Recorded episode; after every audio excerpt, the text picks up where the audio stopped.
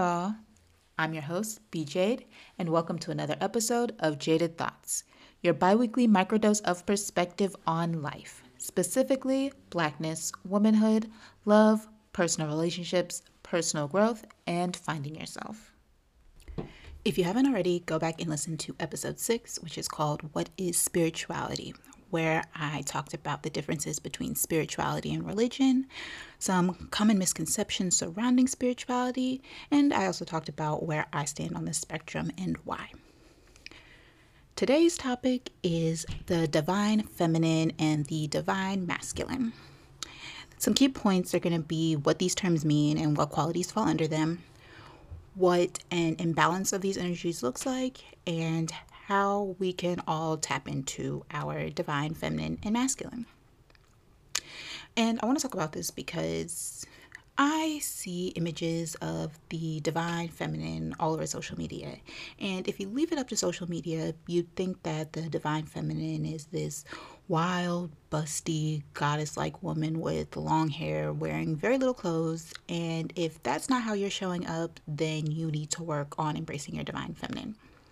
And that image, that popular image of divine femininity, it understandably makes those who don't identify as feminine think that the divine feminine isn't for them.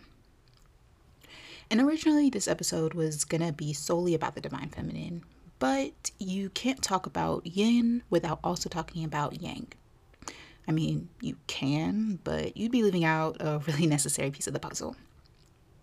And before I go on, I do want to make sure to emphasize that the concept of divine masculinity and divine femininity, it has not one thing to do with what sex you are or what gender you identify as if you do identify as one gender.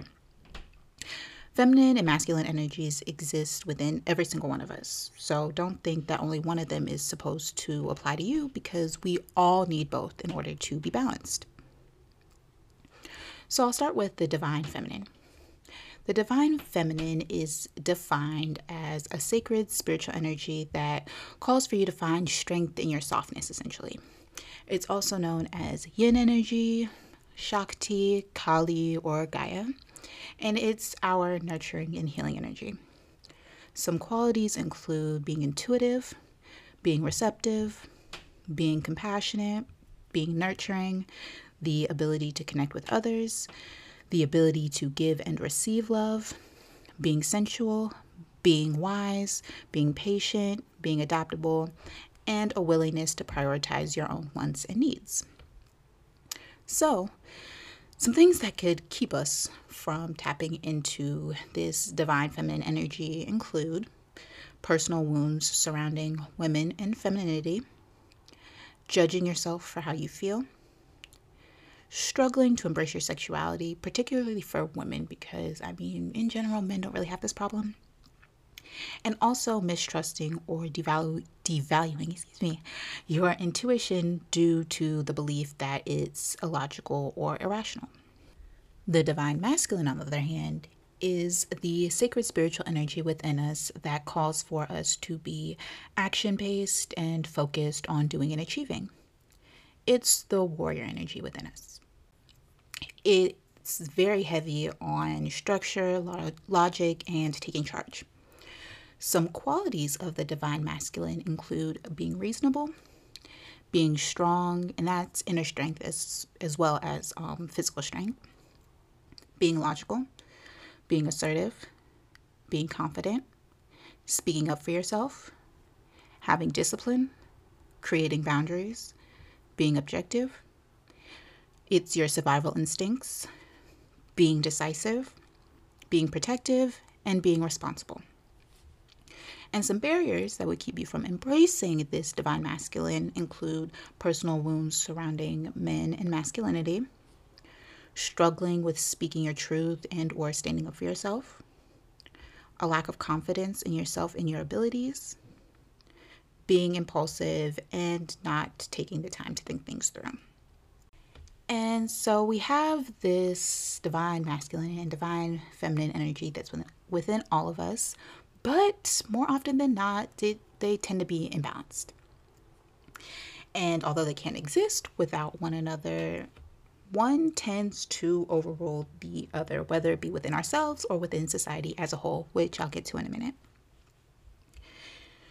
So, too much feminine energy can lead to indecisiveness and complacency, whereas too much masculine energy can lead to a domineering nature and even sometimes war. And when it comes to those imbalances within yourself, when your own masculine and feminine energies are out of balance, we can experience inner conflict, difficulty making decisions, and spiritual and emotional crises. And when it comes to imbalances with these energies within society, that can lead to conflict and power struggles. Our current problem as a society, as far as the Western world, is that a lot more energy is being put into the divine masculine as opposed to the divine feminine. And that is that has resulted in the wounded masculine. And the wounded masculine is what's responsible for all of the conflict, violence, and unhealthy competition that we're also familiar with in this world. So, how do we awaken the divine feminine and the divine masculine so that we can find that balance? Well, when it comes to the divine feminine, you can awaken it by trusting and following your intuition, acknowledging that it's okay to rest and actually resting. Embrace your sensuality. Sensuality, not sexuality. Like, sexuality can fall under sensuality, but sexuality and sensuality are two different things. When I say sensuality, I mean like your senses, tapping into your senses, not not just, you know, fucking. But anyway, um getting in touch with your creativity is another way. Prioritizing yourself and spending time with your dreams and understanding them. When it comes to awakening the divine masculine, you could do things like taking self responsibility and not playing victim or blaming other people when things go wrong. You can deconstruct your conditioning surrounding what it means to be a man. You can connect with your inner warrior, which is the part of you that takes no shit and values strength and courage. You can be assertive and stand up for yourself. And you can also be active instead of passive. Now, I'll be honest. Because I'm a woman who identifies with being feminine, I personally I, I wasn't paying the divine masculine any mind prior to doing my research for this episode. But as I learned more about the divine feminine and masculine imbalance and the impact they can have on us as individuals as well as society as a whole, I realized how important it is to prioritize both and finding balance between the two energies. So, my advice would be don't tap into one and neglect the other because, like, my focus on my divine feminine and tapping into that has caused me to kind of neglect my divine masculine that I was operating in for so long. And something that I want to emphasize is that I mentioned this earlier, but I, I want to be specific. Men need to tap into their divine feminine too. I don't care if you need to call it something else in order for it to be more palatable for you, but men need to find that balance too because we tired of this wounded masculine bullshit, okay? And lastly, this balance that we're hopefully striving for, it's not going to happen overnight. It requires acknowledgement, time, and consistency. So be patient and also remember that these energies are already within us. So we'll never have to go outside of ourselves to access them. And that's all I got for y'all today. Um, of course, I want to know what y'all think. Did I make this make sense? Are you feeling more comfortable with the concepts of the divine masculine and divine feminine? Do you have any questions that I didn't cover in this episode? Send any and all of those answers to jadedthoughtspod at gmail.com. Thank you all for listening to another episode of Jaded Thoughts. If you haven't done so already, follow the podcast's Instagram page, which is at Jaded Thoughts Pod.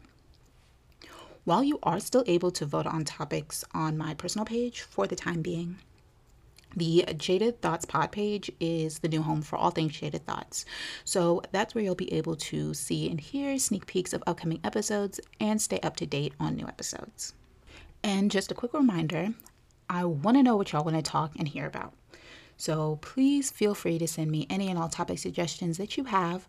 Just make sure to put topic suggestion in the subject field so that I'll know what it's about. And if you'd like to hear more from me, make sure to subscribe to the show on whatever platform you're listening on. And if you'd like to further show your support, feel free to share, rate, and review.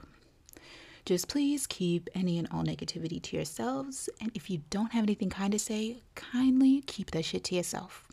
Until next time, much love, and I'll talk to y'all soon.